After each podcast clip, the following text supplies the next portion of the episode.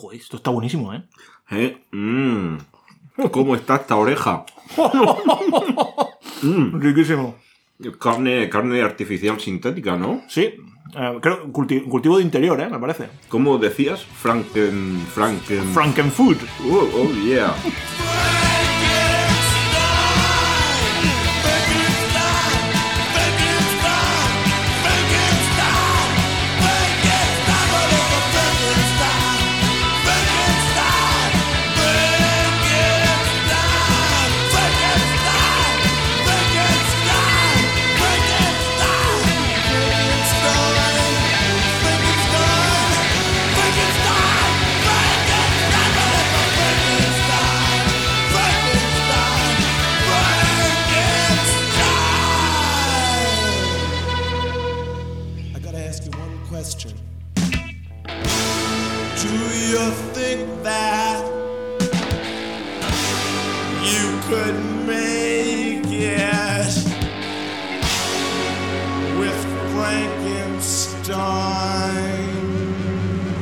Bueno, pues en el episodio de hoy vamos a tratar de una de las figuras más complejas dentro del género de la ciencia ficción, la fantasía, el terror, porque ciertamente participa de esta controversia que es que no pertenece de una manera clara a ninguno de los géneros que acabo de nombrar. De ahí también proviene su gran interés. Estamos hablando de la figura de Frankenstein, criatura, monstruo de la fantasía gótica del siglo diecinueve, escrito por Mary Shelley en mil ochocientos dieciocho y que fue llevado a la pantalla por primera vez en un corto de Edison de mil novecientos diez y posteriormente ya en un largometraje por James Whale en el año treinta y uno. Un personaje, como decíamos en otros episodios de ciencia ficción, que merecía este capítulo específico por la complejidad de conceptos y de características que son implícitas a, a la criatura, ¿no? Es una obra que yo creo que se enmarca dentro del terror gótico, porque hay que recordar que la trama, efectivamente, como tú has dicho, es fantástica, el paisaje es dramático y el héroe aquí, que es Víctor Frankenstein, está condenado, tanto él como la criatura que crea. Hay que recordar, para la gente que no haya leído la novela, que el monstruo no tiene nombre. Se le llama, sobre todo en la novela, con el apelativo de demonio, daemon. Y monstruo se usa menos veces, y lo que no se dice nunca es criatura, curiosamente. Aunque yo creo que tiene, como tú has dicho, todas las características de estos apelativos, pero quizás tiene más connotación de criatura, ¿no? En el sentido de que la criatura, como tú muy bien dijiste en el episodio de Criaturas y Monstruos, es algo creado, y a veces cuando pensamos en criaturas nos olvidamos del creador que subyace a la creación de la criatura. Y al mismo tiempo, esta connotación no solo del creador científico, sino de crear a alguien sociológicamente, no solo biológicamente, sino socialmente. Y esto es lo que le pasa de alguna manera a esta criatura, a este monstruo, a este demonio de, de Mary Shelley. Efectivamente, este tema que acabas de nombrar, estas dos cuestiones son pilares fundamentales en la ciencia ficción. Y por eso quizás participa también Frankenstein de este género. Y por esto decimos que es tan inclasificable, ¿no? Y estas dos figuras que nombrabas, ¿no? Del científico loco que adopta la figura del padre creador de vida, ¿no? De, hablábamos del hombre que se pone a la altura de Dios como creador de vida. Pero luego también hay otro concepto que acabas tú de decir, súper interesante, y que lo vamos a ver en películas posteriores, que es el de la integración social de la criatura, monstruo, en la sociedad. Y esto lo veíamos en Blade Runner, ¿no? Clarísimamente, como este es otro hándicap para estos seres, ¿no? El de integrarse, bueno, y en El hombre del bicentenario, por supuestísimo. Sí, sí. Estas dos facetas, estos dos temas dan mucho de sí para entender la filosofía que esconde detrás este concepto de crear seres y que van a vivir entre nosotros, en la sociedad. Exacto. Y esta integración social de la que hablas con respecto al monstruo de la novela tiene mucho que ver con la vida personal de la propia Mary Shelley. Hay que recordar que su condición de mujer joven a principios del siglo diecinueve fue un hándicap para ella. Cuando apareció la primera edición en mil ochocientos dieciocho, no constaba ningún autor y muchos de los críticos pensaban que había sido escrita por su marido Percy Bysshe Shelley. De repente, cuando descubrieron que había sido escrito por una mujer, fíjate lo que decía el British Critic, la revista de, de crítica literaria, dijo lo siguiente: el autor es, tenemos entendido, una mujer. Eso supone un agravante de lo que es el mayor error de la novela. Pero si la autora puede olvidarse de la delicadeza de su sexo, no hay razones para que nosotros la recordemos, y por tanto despacharemos esta novela sin más comentarios. Es decir, aquí ya se veía claramente una discriminación por género, ¿no? Y fíjate porque la madre de Mary Shelley fue Mary Wollstonecraft, que fue una famosísima feminista y filósofa política, que, bueno, yo creo que el, el libro más reconocido es el libro de la Vindicación de los Derechos de la Mujer, de mil setecientos noventa y dos, y esta mujer murió en el parto cuando dio a luz a Mary Shelley. Y también hay que recordar que Mary Shelley perdió a tres de sus cuatro hijos.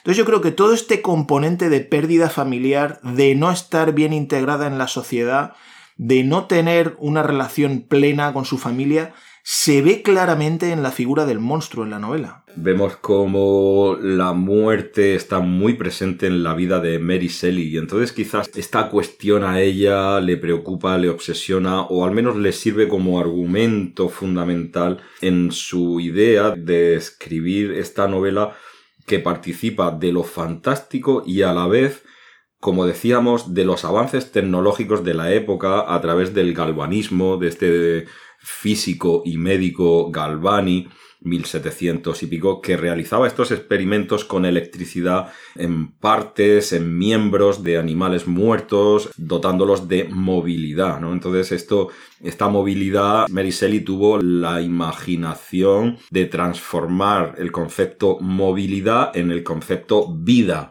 que son dos cosas muy distintas, ¿no? Una cosa es mover un miembro y otra cosa es crear vida, ¿no?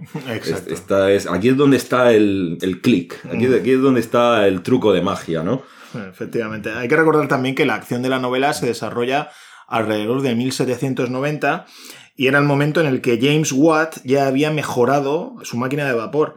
Y es justo cuando empieza más o menos la revolución industrial, que, es, que aceleró el desarrollo de la ciencia y la tecnología, como tú muy bien dices. Luego ya vendría posteriormente, en la época victoriana, su plenitud, ¿no? Con la apertura de fábricas y con todo lo que conllevaría eso del esclavismo laboral, ¿no? A todas las clases obreras. Y creo que hay cierta connotación de crítica social en este aspecto también en, en la novela. Sobre todo porque, fíjate que veníamos, y lo dijimos también en Criaturas y Monstruos, veníamos de la Revolución Francesa, que, donde la, el pensamiento universalista, democrático, burgués, abre de alguna manera la mente. Y eso viene de la Ilustración, comentábamos también en el anterior episodio, que tenía este componente de razón, de ciencia, de lo objetivo, del positivismo. Y yo creo que todo esto Mary Shelley lo pasa por una trituradora crítica intelectualmente hablando, porque hay que recordar que Mary Shelley no era ninguna ludita y no se ponía a las nuevas tecnologías, sino que le interesaban bastante. En parte, insistimos, por su propia familia, ¿no? Tanto su madre, los trabajos que ella leyó profundamente, como su padre también, William Godwin. Efectivamente, y es que además vamos a darnos cuenta cómo este argumento de Frankenstein también integra otra idea, otra filosofía subyacente importantísima, como es el del existencialismo, ¿no? Como ya en la época aparecían los primeros pensadores modernos existencialistas como Kierkegaard o un poquito posteriormente Nietzsche, donde sentarían las bases de esta filosofía del existencialismo, ¿no? Luego posteriormente Jean-Paul Sartre lo desarrollaría y plantearía esta cuestión, ¿no? Que el existencialismo es un humanismo y que lo primero ante todo es la existencia. Luego después viene el concepto de esencia, ¿no? Pero ante todo es esta existencia lo, lo fundamental a partir de la cual se desarrolla el ser humano. Que bueno, esta corriente, digamos, que iba un poco en una vía, en un sentido completamente distinto al de otros autores y pensadores como Descartes con el racionalismo, Kant con el empirismo, Aquí ya lo que estamos planteando es otra cosa, ¿no? Es otro motivo de ser y de existir para el ser humano, valga la, la redundancia. Está muy bien visto esto que dices del existencialismo y casi que Mary Shelley fue una precursora de este tipo de pensamiento, efectivamente. Porque fíjate que el subtítulo, El moderno Prometeo, hace alusión al mito de Prometeo, donde el titán roba el fuego, el fuego representa el conocimiento y como castigo Zeus lo encadena a una roca donde cada día lo visita un buitre, dependiendo de la mitología puede ser un buitre o un águila, y le va devorando el hígado, ¿no? En algunas mitologías también devora el corazón. Y cada día se ve sometido al mismo castigo, una especie de infierno por haber tratado de subvertir la sabiduría o el conocimiento divino. Y está bien esto que, que hablas del existencialismo, porque claro, los existencialistas empiezan a plantearse la vida sin Dios, o con un silencio divino, donde no encuentran respuesta, ¿no? Y esto es muy interesante porque fíjate cómo en la nota preliminar de Prometeo Liberado, que escribió el marido de Mary Shelley, Percy Bysshe Shelley, decía lo siguiente Mary Shelley: la principal característica de la teoría de mi marido sobre el destino de la especie humana era que el mal no es inherente al sistema de la creación, sino que es algo accidental que podría ser expulsado. Esto también forma parte del cristianismo. Dios creó la tierra y al hombre perfectos, hasta que el hombre, mediante su caída, trajo la muerte al mundo y toda la desgracia. Shelley, Percy, Percy Shelley, creía que la humanidad solo tenía que desear que no existiera el mal para que éste desapareciera. Dice aquí Mary Shelley: no me corresponde a mí en estas notas señalar los argumentos que han rechazado esta opinión, sino mencionar el hecho de que Shelley albergaba esa creencia y mantenía hacia ella una verdadera devoción y un ferviente entusiasmo. Es decir, esta posibilidad, como tú dices, existencialista de tratar de cambiar la existencia y tratar uno de ser su propio Dios, ¿no? El que forja sus decisiones y toma su propio camino. Efectivamente, y además hay que recordar que este Prometeo es creado por el titán a partir del barro y el agua, como el golem. Entonces, es esto, ¿no? Que estamos ya viendo este concepto de la creación, porque Prometeo es creado también. Luego él roba este fuego y es castigado por los dioses. Está presente ya el concepto de creación, ¿no?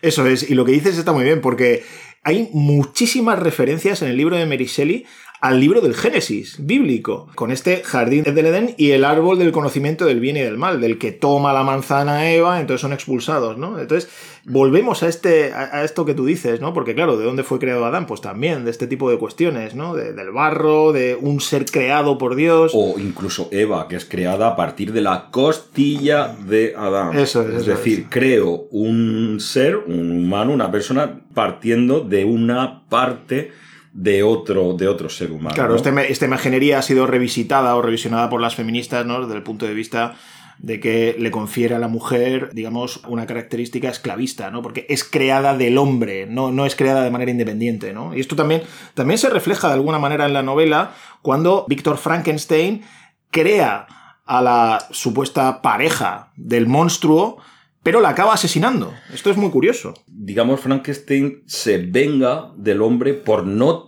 haberle dado una compañera, como en la Biblia, ¿no? Entonces, esto es muy interesante y además otra idea que tú comentabas, que se ve en una escena en Frankenstein y, la no- y su novia, donde es la propia novia, hay una escena en la que Frankenstein pone su mano encima de ella y la novia lo mira horrorizada porque, como tú decías, es consciente de su propia monstruosidad. Abre otro concepto que es de la conciencia del ser de uno mismo. Eso es. Y eso tiene que ver también con el existencialismo, como tú decías antes, bien planteado, ¿no? Y fíjate lo que dice el monstruo a Víctor Frankenstein. Le dice: crea una compañera para mí, una mujer con la que pueda vivir, que me comprenda y a la que yo pueda comprender para poder existir. Porque en la novela de Mary Shelley, el monstruo, la criatura, se siente completamente solo, abandonado. Claro, pero es que tú date cuenta de la descripción que hace Mary Shelley de Frankenstein. Su piel amarillenta apenas cubría la obra de músculos y arterias que quedaba debajo. El cabello era negro, suelto y abundante. Los dientes tenían la blancura de la perla, pero estos detalles no hacían sino contrastar espantosamente con unos ojos aguanosos que parecían casi del mismo color que las órbitas blancuzcas que los alojaban. Una piel apergaminada y unos labios estirados y negros. No había mortal capaz de soportar el horror de aquel semblante una momia a la que dotaran nuevamente de animación no podría ser tan espantosa como aquel desdichado. Claro, ¿cómo te vas a integrar en la sociedad? Claro, en una sociedad, en una sociedad que también muestra de alguna manera primigenia, digamos que se adelanta a la protofachada artificiosa en la, y de imagen que vimos hoy en día con la apariencia, ¿no? Que es la lo que imagen, importa. Claro, claro, eso es. Por eso ella antepone a Víctor Frankenstein, que es un tipo bien parecido, es un tipo así guapete y tal, con el monstruo que crea, que es un ser verdaderamente horrendo, ¿no? A la vista, físicamente hablando. Entonces, esto está muy bien visto, sí. Y además, los sentimientos, ¿no? Frankenstein es un monstruo, pero que está dotado de sensibilidad y sentimientos. Esto es una característica más avanzada de lo que veíamos en Monstruos y Criaturas, que eran, digamos, características más básicas de supervivencia, de ocultación, de mimetismo, de conquista, de... En fin, aquí ya estamos ante un ser que quiere ser como los demás, ¿no? Que era la aspiración del androide que decíamos. Quiero ser como los demás y quiero que me acepten. Y esto ya son preocupaciones humanas. Toda conciencia quiere participar de lo humano, hasta en H A L nueve mil, que no quiere ser desconectado, quiere vivir.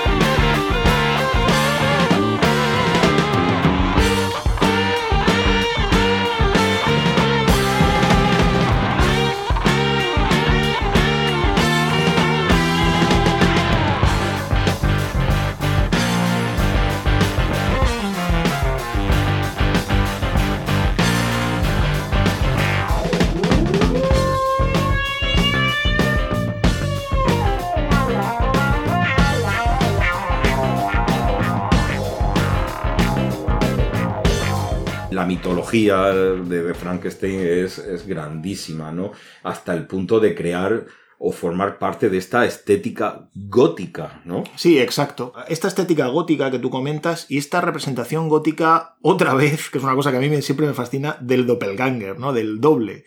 Porque hemos comentado cómo son antagonistas Víctor Frankenstein y su criatura en cuanto a la apariencia física, pero luego tiene un cierto componente en la novela de doble, del doble perverso, del doble siniestro del propio Víctor Frankenstein que lo crea, ¿no?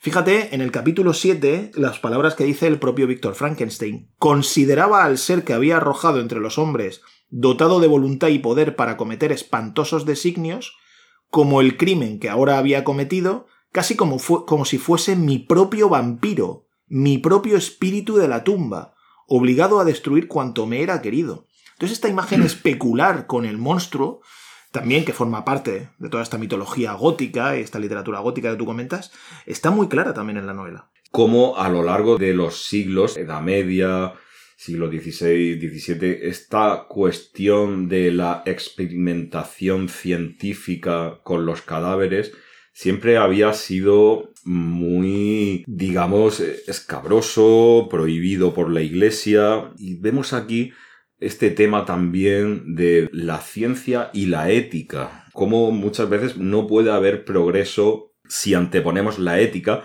y que es un tema absolutamente de actualidad. Es decir, lo que ocurre es que ahora mismo lo hemos reducido y nos lo hemos llevado a una escala nanométrica con la manipulación de cadenas de A D N, con la manipulación genética, pero ciertamente estamos haciendo lo mismo que jugar con miembros y músculos y tal, pero a una escala pues, pues microscópica. Pero en esencia es lo mismo. Estamos modificando la vida y estamos adaptándola a otras nuevas, iba a decir, fronteras. Sí. ¿Eh? Eh, no quiero hacer referencia a dos mil uno de nuevo, ¿no? O sea, al nuevo, a un nuevo ser, a un ser evolucionado, a, a la mejora de la especie, pero ya no por un desarrollo natural darwiniano, sino por una manipulación artificial que viene de la mano del hombre, ¿no? De, del progreso. Entonces, es interesante este tema de la confrontación ciencia-ética, como aquí ya, bueno, esto Claro, si esta película la vieran personas de la Edad Media, a Mary Shelley directamente iba a la hoguera. Claro, considerada una bruja. Claro. Es verdad esto que comentas de la ética, y se abre un debate aquí interesante con respecto a la novela que yo creo que incide bastante en la responsabilidad moral de Víctor Frankenstein al crear a su monstruo, ¿no? En esa responsabilidad que también tiene que ver con el existencialismo, de alguna manera, que es la responsabilidad por... Y la, y la responsabilidad para con. La responsabilidad por haber creado vida de la nada, haberle dado vida a lo inerte, a lo muerto, y de lo que no se responsabiliza del todo Víctor Frankenstein. Y luego la responsabilidad para con lo que has creado. Has creado una criatura a la que no le has dado amor, cariño, afecto. Y esto, claro, está muy, muy en boga hoy en día. Claro, ¿quién, en el que... es el, ¿quién es el responsable? Claro, de... eso es. Y está muy en boga hoy día esto de la responsabilidad para con, porque vivimos una sociedad cada vez más individualista donde se están perdiendo estas cuestiones afectivas muchas veces, ¿no? Claro, porque estoy seguro que Víctor Frankenstein no tenía un, un seguro de responsabilidad civil. Exacto, exacto, por ejemplo. Sí, sí, exacto, exacto. Y vemos cómo el pueblo se levanta, esta algarada, esta turba de gente contra el científico. Bueno, Frankenstein comete este homicidio involuntario de esta niña. Y, y como aquí ya en ese punto se le da la vuelta un poco a la tortilla, ¿no? Lo que en principio es creación, de repente se convierte en destrucción, ¿no? Ya la gente quiere acabar con el monstruo. En fin, ha hecho algo malo y hay que destruirlo. Pero aquí, en este caso, aquí la destrucción del monstruo es una destrucción, como tú me habías indicado antes, prácticamente de un ser humano, porque es un hombre, o sea, es un monstruo, realmente es una criatura, pero que se ha educado. Cuando él acaba siendo recogido por esta familia de campesinos en la novela, él lee, por ejemplo, El paraíso perdido de John Milton, él lee la Biblia, él tiene este acercamiento a la cultura humana y él empieza a desarrollar esto que tú has comentado, los sentimientos, del raciocinio, y claro, es consciente de su monstruosidad física, pero es... es más humano incluso que Víctor Frankenstein, porque se nos muestra la novela como un ser mucho más sensible, mucho más en búsqueda de su existencia vital, ¿no? No, no tanto como Víctor Frankenstein, que es este Prometeo absolutamente enloquecido y que lo único que quiere es medrar en la sociedad científica. Lo que hablábamos, ¿no? Frankenstein representa este protoandroide, ¿no? Que no termina de ser... ni... en fin, y está ahí, pero, pero ya está aquí la semilla del concepto que luego se va a ir evolucionando y se va a ir avanzando en, en ideas, en características, y es fascinante, la verdad. Sí, fíjate aquí como el monstruo le dice lo siguiente a Víctor Frankenstein en el capítulo dieciséis, le dice: «Insensible y despiadado creador, me habías dotado de percepción y de pasiones, y luego me habías arrojado al mundo para desprecio y horror de la humanidad. Pero solo a ti podía recabar piedad y desagravio, y en ti decidí buscar esa justicia que en vano trataba de obtener de cualquier ser con forma humana». Es decir, de alguna manera, el monstruo tiene esta capacidad de piedad, de perdón, ¿no? Cosa que no tiene del todo Víctor Frankenstein, que siempre está poniendo pegas a su, a su responsabilidad y huyendo de ella, incluso se acobarda cuando acusan a Justin de la muerte de, de uno de los hermanos de Víctor, y él no dice que ha sido el monstruo creado por él. Él se acobarda y deja que la acusen. Luego es verdad que en el hecho de muerte, de una manera casi patética, ¿no? Mary Shelley nos muestra a un Víctor Frankenstein arrepentido y tal, pero él en vida no hace nada. Esto es curiosísimo. Es que es fascinante, ¿no? Cómo vemos, esto se repite con Roy Batty en Blade Runner, cómo estos androides acuden al padre creador a buscar respuestas. Pero es que esto, si lo seguimos traspolando, ¿qué hacemos las personas o qué hacen los cristianos cuando van a la iglesia a ver al Padre Creador? Van a implorar, van a pedir perdón, van a buscar fe, van a buscar respuestas, y es esta figura del Padre Creador. Si nos damos cuenta, la podemos traspolar en muchos, en muchos ámbitos y, y a distintos niveles, pero al final es siempre, iba a decir, es siempre lo mismo. Es verdad que hay un cierto barniz de cristianismo en la novela que yo creo que es bastante superficial porque Mary Shelley trata de ir un poco más allá, ¿no? Bueno, de hecho, es que date cuenta cómo cuando hablábamos de esta filosofía del existencialismo, Kierkegaard pertenecía a la rama del existencialismo cristiano, exacto, mientras que Nietzsche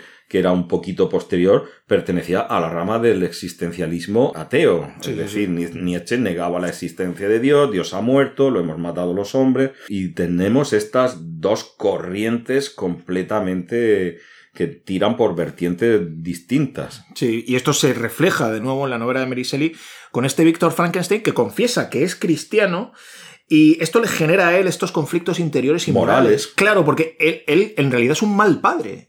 Claro. Él, él ha creado una criatura... Ha fracasado como padre. Ha fracasado como padre en su egoísmo, en su ensimismamiento, en, en su falta incluso de previsión, porque aquí... Lo en, su, más, en su egoísmo En su también. egoísmo, claro. Porque aquí, más que enfatizar el delito de la ciencia en sí, Mary Shelley lo que hace es darle relevancia a la cuestión de los afectos. Es decir... Víctor Frankenstein no es malo porque se dedique en sí a la ciencia, sino que es un personaje perverso o pervertido porque no tiene en cuenta el bienestar de los otros. En este caso de su criatura, de su creación, ¿no? Claro, volvemos a las emociones y los esto sentimientos. Es, claro, claro, esto es. Sí, es sí, decir, sí. Es, he creado vida, pero ¿para qué? Eso es. Si no voy a ser capaz de cuidarla, de darle un propósito en la vida, de darle una meta, una motivación, ¿de qué sirve? Y fíjate aquí lo que, di- lo que acaba diciendo Víctor en su lecho de muerte: me vi obligado a proporcionarle en lo que fuera posible felicidad y bienestar y no lo hice, ¿no? Entonces, esta, este, digamos, arrepentimiento ya en el lecho de muerte de Víctor Frankenstein deja clara esta cuestión, ¿no? Claro, y esto ya lo planteaban los romanos, ¿no? Hay una frase, bueno, un tanto manida o muy usada en derecho, que dice así: como un buen padre de familia. Es decir, esto se aplica hasta incluso en el derecho, ¿no? Esta ley natural de si eres padre tienes que proporcionar el bienestar a tu descendencia. Esto ya culturalmente viene heredado. Vamos a comentar, si te parece, algunas interpretaciones feministas que ha habido sobre la novela que me parecen realmente sugerentes. Por ejemplo, la usurpación que hace Víctor Frankenstein del modo natural de reproducción humana implica, para muchas interpretaciones feministas, la destrucción de la mujer y su capacidad de reproducir, ¿no? Y esto es interesante porque, de manera simbólica, esta destrucción asalta en forma de pesadilla a Víctor Frankenstein cuando ve a Elizabeth, a su, a su prometida, ¿no? Fíjate lo que dice en el capítulo cinco. Me pareció ver a Elizabeth, radiante de salud, paseando por las calles de Ingolstadt. Ingolstadt es la universidad en la que estudia Víctor Frankenstein. Sorprendido y lleno de alegría la abracé, pero al depositar el primer beso en sus labios, estos se volvieron lívidos y adquirieron la coloración de la muerte. Sus facciones se transformaron y me pareció que tenía en mis brazos el cadáver de mi madre. Su cuerpo estaba envuelto en un sudario y entre los pliegues del tejido vi pulular los gusanos.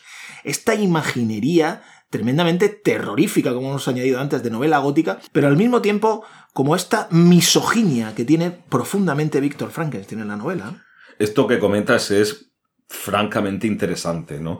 Porque si bien es cierto que la capacidad de tener hijos ha mermado mucho las posibilidades de desarrollo profesional de las mujeres y económicamente tradicionalmente no han estado tan valoradas. Yo sí quiero decir una cosa, porque claro, nada más que escuchamos actualmente comentarios eh, negativos en este sentido, ¿no? Como que la maternidad es un freno al desarrollo personal, la maternidad es un obstáculo, es un... Pero yo quisiera poner un contrapunto a esto, y es esta cuestión que tú acabas de decir. ¿Y qué sucede si a la mujer se le retira la capacidad de gestar y de tener hijos? Es que no es una pérdida, porque en el fondo las mujeres estarán perdiendo una cualidad que el hombre no posee.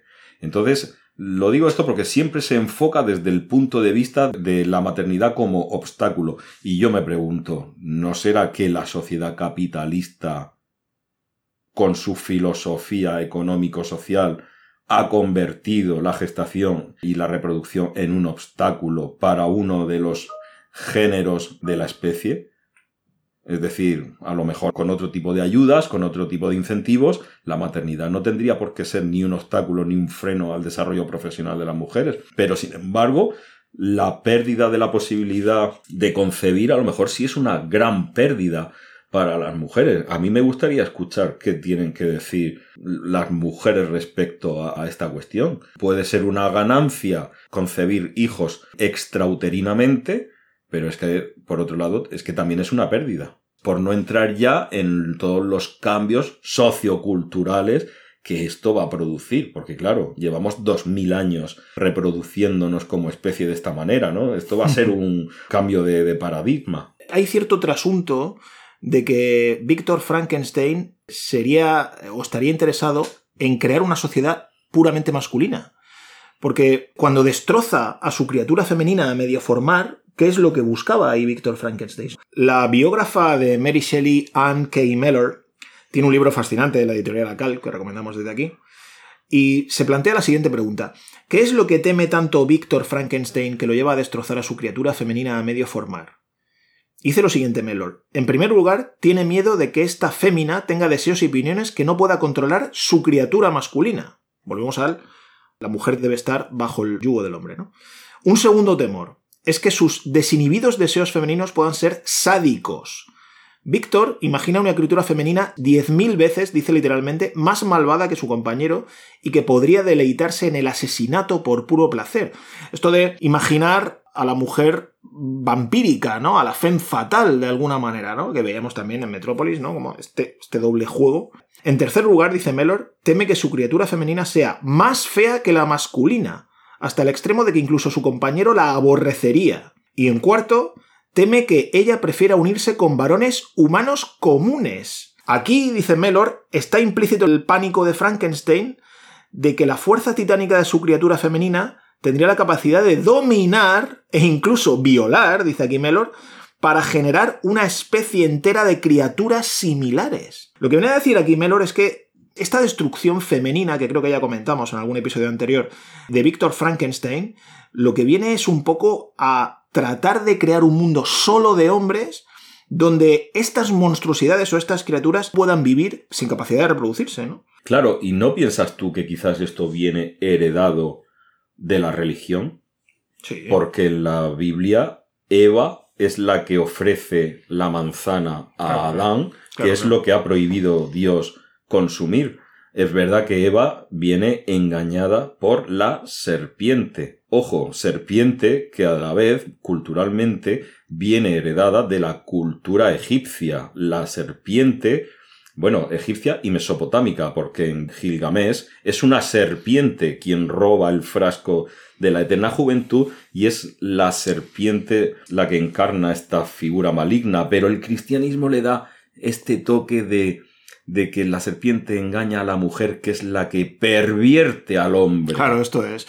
Es esta, esta construcción mitológica de la mujer en dos planos diferenciados, que ya lo comentábamos también en Metrópolis y como tú me bien has dicho en el episodio de, de Orígenes de Ciencia Ficción con Gilgamesh, ¿no?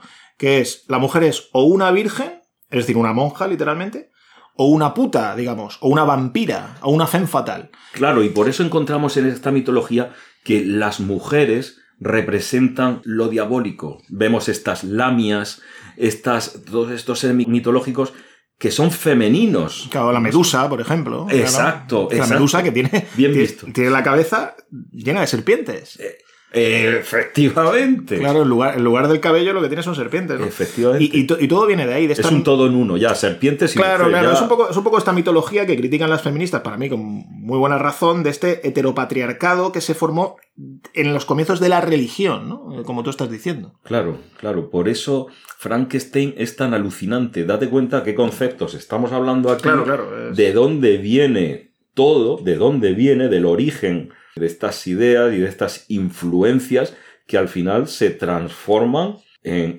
iba a decir, en películas de cine. No sé. Efectivamente, bien traído, porque si te parece podemos hablar de las pelis de cine y en concreto, ¿qué te parece la figura de este Mad Doctor, ¿no? Que se llama en inglés el Doctor Loco, ¿no? Porque también aquí Mary Shelley crea un poco esta, esta figura. Esta ¿no? figura, sí, sí, la crea, esta figura ya arquetípica de todos estos, todos estos doctores locos, que hay que decir que la mayoría de veces suelen ser figuras masculinas y, bueno... Yo sí. creo que tiene un cierto paralelismo con el Doctor Moreau, claramente, ¿no? Que luego, posteriormente, a finales del siglo diecinueve, lo reflejó H G Wells en su libro, ¿no? Claro, al final el hombre es irresponsable y la mujer es pervertidora. Cada uno tiene lo suyo. Ojo, y cada uno recibe su castigo. When I was a young boy, mama said you better watch out for the fall. And now that I'm a grown woman, and I know, and I know, I know, I can see the code, I can see the code to the place where he is born. Come on, baby, let's fall, fall into chasm.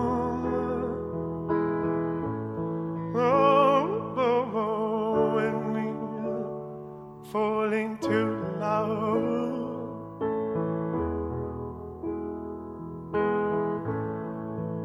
And I hope that the vision, it will never shatter, for his love, as I hold on to you, this cold out.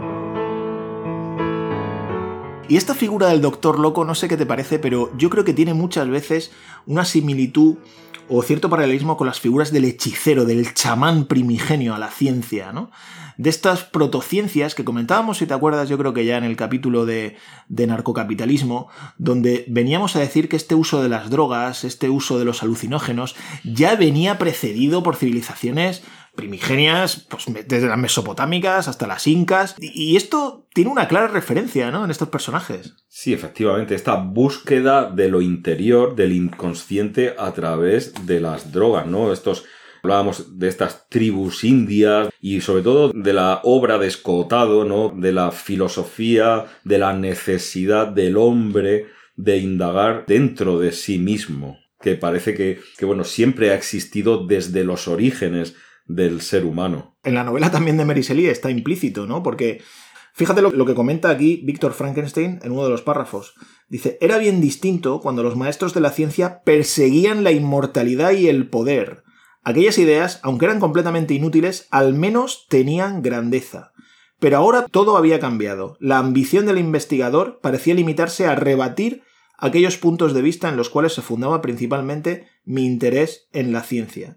Se me estaba pidiendo que cambiara quimeras de infinita grandeza por realidades que apenas valían nada. Es decir, vuelve la figura de Víctor Frankenstein a estos protocientíficos, a estos chamanes casi cuasi religiosos, con este aire prometeico de grandeza, y desvía el camino de la ciencia un poco más pragmática o útil, ¿no?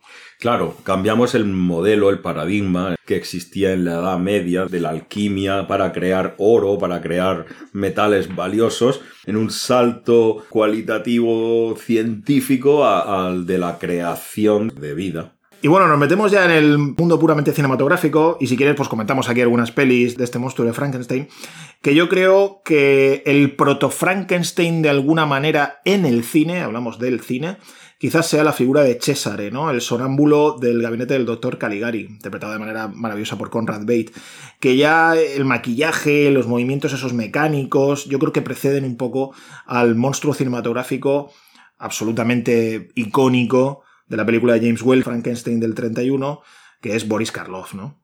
Es que Frankenstein ha sido muy fértil cinematográficamente y, bueno, ya esta última década has abandonado el género, ¿no?, como hablábamos en Monstruos. Yo creo que ahora más series, ¿no?, cosas así, ¿no? Sí, efectivamente. A mí me encanta la secuela, La novia de Frankenstein, donde la propia actriz Elsa Lancaster eh, interpreta también a Mary Shelley al principio haciendo un prólogo y diciendo cómo Frankenstein sobrevivió al incendio de la primera película y va vagabundeando por el mundo, y aparece otro doctor loco, que es el doctor Pretorius, y hay un enfrentamiento entre doctores locos aquí interesante entre Víctor Frankenstein y el doctor Pretorius, donde Víctor Frankenstein, digamos que representa de alguna manera la coacción, ¿no?, al monstruo, y el doctor Pretorius es la ambición ya megalomaníaca de generar un ejército de zombies frankensteinianos, ¿no? Esto es, es, es fabuloso. Es una película que yo recomiendo y, y es fantástica. Luego hay que recordar que a finales de los treinta y en la década de los cuarenta se hicieron películas extrañas como El hijo de Frankenstein, El fantasma de Frankenstein, y se inauguró este cóctel de monstruos.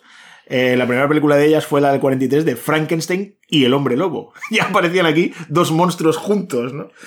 Y luego hay que recordar la película, para mí flojísima, pero bueno, Abbott y Costello conocen a Frankenstein, donde aparece ahí un Boris Karloff y un Bela Lugosi en un papel realmente delirante. Sí, estamos en esta etapa cinematográfica que comienza el universo monstruoso a diversificarse un poco, ¿no? Las momias, los hombres lobos, Frankenstein, ¿no? Todo este universo gótico, gótico. Exacto, exacto. La Universal decae, los derechos los compra nuestra productora favorita británica, Hammer. Entonces empieza a hacer también películas de, de Frankenstein, ¿no? Y yo creo que, vamos, las cuatro más representativas son las cuatro de Terence Fisher. La maldición de Frankenstein, donde aparece ya Peter Cushing eh, haciendo de este doctor loco verdaderamente desquiciado. Pero va a ser ya en El cerebro de Frankenstein, donde el, esa película del sesenta y nueve, donde Peter Cushing ya es casi un protonazi. O sea, la ciencia ya no es nada pragmático, útil, visionario, altruista. No, no. Ya, la ciencia es simplemente una coartada para que este doctor loco dé rienda suelta a sus verdaderas locuras. Y quiere transformar al ser humano, implantar cerebros. Es una cosa verdaderamente delirante. Recomendar también Frankenstein creó la mujer, de Terence Fisher, y Frankenstein y el monstruo del infierno, ¿no? Y fíjate, porque ya entramos en lo más freak, quizás. A finales de los cincuenta y principios de los sesenta, hay películas que son locuras, como por ejemplo, Yo fui un Frankenstein adolescente, La hija de Frankenstein, Frankenstein setenta, que son todo películas así como de críos pre-rockers, teenagers, haciendo bailes mientras aparecen. Sí, ya, ya es la, la explotación del género. Explotación total, efectivamente. Mm. Y luego hay una película que realmente es una fricada, que es Jesse James conoce a Frankenstein. O sea, un western, un western terrorífico y gótico, que luego se hizo otra versión que era Billy el niño conoce a Drácula. O sea, cosas, yeah. cosas verdaderamente locas. La mezcla, la mezcla de géneros. Sí, sí, mezcla, mezcla de géneros. De género. Incluso tuvo su, su importancia en Japón, que hizo Frankenstein conquista el mundo, Frankenstein contra Baragón. Una película también verdaderamente delirante que ya empieza a jugar con estos cócteles de monstruos diferentes. Luego en los setenta sí vamos a destacar tres pelis que yo creo que son interesantes, cada una de un género distinto, que es la comedia de Mel Brooks, El jovencito Frankenstein, que la recordamos todos, eh, sobre todo el personaje de Igor, ¿no? A Igor, de Marty Feldman. Sí, bueno. Luego está Carne para Frankenstein, del setenta y tres. Si la gente nos ha seguido y recuerda el episodio que hicimos de, de género de vampiros modernos dos, hablamos de Sangre para Drácula. Bueno, pues esta es lo mismo, Factoría Warhol, dirigida por Paul Morrissey, aparecen prácticamente el mismo casting, y en lugar de Drácula, pues Udo Kier aquí es Frankenstein. Y la que yo sí quiero recomendar es una joyita que creo que se puede ver en el archive punto org, una película sueca dirigida por Calvin Freud que se llama Víctor Frankenstein, que yo creo que es una de las mejores películas que se ha hecho sobre Frankenstein. Y bueno, ya para terminar, en los ochenta, destacar dos pelis que hablan, que creo que ya comentamos alguna vez. Este viaje que hicieron Percy Shelley y Mary Shelley con Lord Byron y con Polidori, donde escribieron relatos, se retaron a escribir relatos de góticos y de terror, Gothic, de Ken Russell, y Remando al viento, de Gonzalo Suárez, que yo creo que es una grandísima película muy olvidada. Y luego, ya rondando los noventa, está esta historia rara de Reanimator, ¿no? Buah. Que ya es, es Lovecraft, realmente, o sea, la historia es de Lovecraft, sí, pero tiene también puntos de unión con Frankenstein, ¿no? De alguna manera, Reanimator también. Sí, sí, con sí. Brian Yuzna. Exacto. Madre, madre mía. Películas de nuestra adolescencia, ¿eh? Reanimator tuvo su tirón. Luego hubo una secuela también. La novia de Reanimator. Bueno, tengo que decirte una cosa respecto a esta serie de películas de Reanimator. No solamente tuvo esta secuela de La novia de Reanimator, sino que además aquí en España se hizo Beyond Reanimator. ¿Y quién participaba? A que no te lo imaginas. Nuestro grandísimo Santiago Segura y Elsa Pataki. Obra maestra, pero, sin duda alguna. Pero además es que no, no lo había dicho tampoco, pero es que en Pacific Rim aparece también Santiago Segura. O sea, tantos o sea, lados, ¿eh? Yo es que por eso lo, lo comenté. Para mí es que es un gran cineasta, es un... Es persona y personaje de ya de, de la historia de la cinematografía. Se, se lo está ganando a, a, a pulso y, luego, sí. y, y bueno, en fin, gran Santiago Segura. Bueno, terminar recomendando una película del año noventa, mil novecientos noventa, La resurrección de Frankenstein, de Roger Corman, película que a mí me gusta mucho pero que no tuvo muy buenas críticas, sale por ahí Raúl Juliá. Y, y esta película, lo interesante es que está basada en el libro Frankenstein desencadenado de mil novecientos setenta y tres del escritor de ciencia ficción británico Brian Wilson Aldiss, que hizo una revisitación también al personaje de Drácula con su novela Drácula desencadenado. Y digamos que cogía estas novelas góticas, estas novelas decimonónicas de protociencia ficción y las llevaba ya a un término más de ciencia ficción futurista. Y querría acabar con este pasaje precisamente de la novela de Brian Wilson Aldiss, Frankenstein desencadenado. En el capítulo dos de la primera parte dice lo siguiente: comprendimos mucho tiempo atrás que el mar y la tierra eran una unidad inseparable. Ahora, por desgracia, demasiado tarde, descubrimos una relación hasta hoy inadvertida entre nuestro planeta y la infraestructura del espacio que lo circunda y sostiene. Esa infraestructura ha sido destruida o al menos dañada hasta tal punto que ha empezado a fallar de manera impredecible y nos toca ahora afrontar las consecuencias. El tiempo y el espacio se han salido de quicio, ¿no? Este concepto de Hamlet, ¿no? Out of joint. Ya no podemos ni siquiera confiar en el ordenamiento de la progresión temporal. Quizá mañana será la semana pasada, o el siglo pasado, o el tiempo de los faraones. El intelecto, con I mayúscula, ha hecho de la Tierra un planeta peligroso para el intelecto, con I minúscula. Somos víctimas de esa maldición que cayó sobre el barón Frankenstein en la novela de Mary Shelley. Por pretender dominar demasiado, hemos perdido el dominio de nosotros mismos. Así que con esta última reflexión vamos a cerrar el episodio de hoy dedicado a Frankenstein y os deseamos a todos y a todas un buen fin de semana.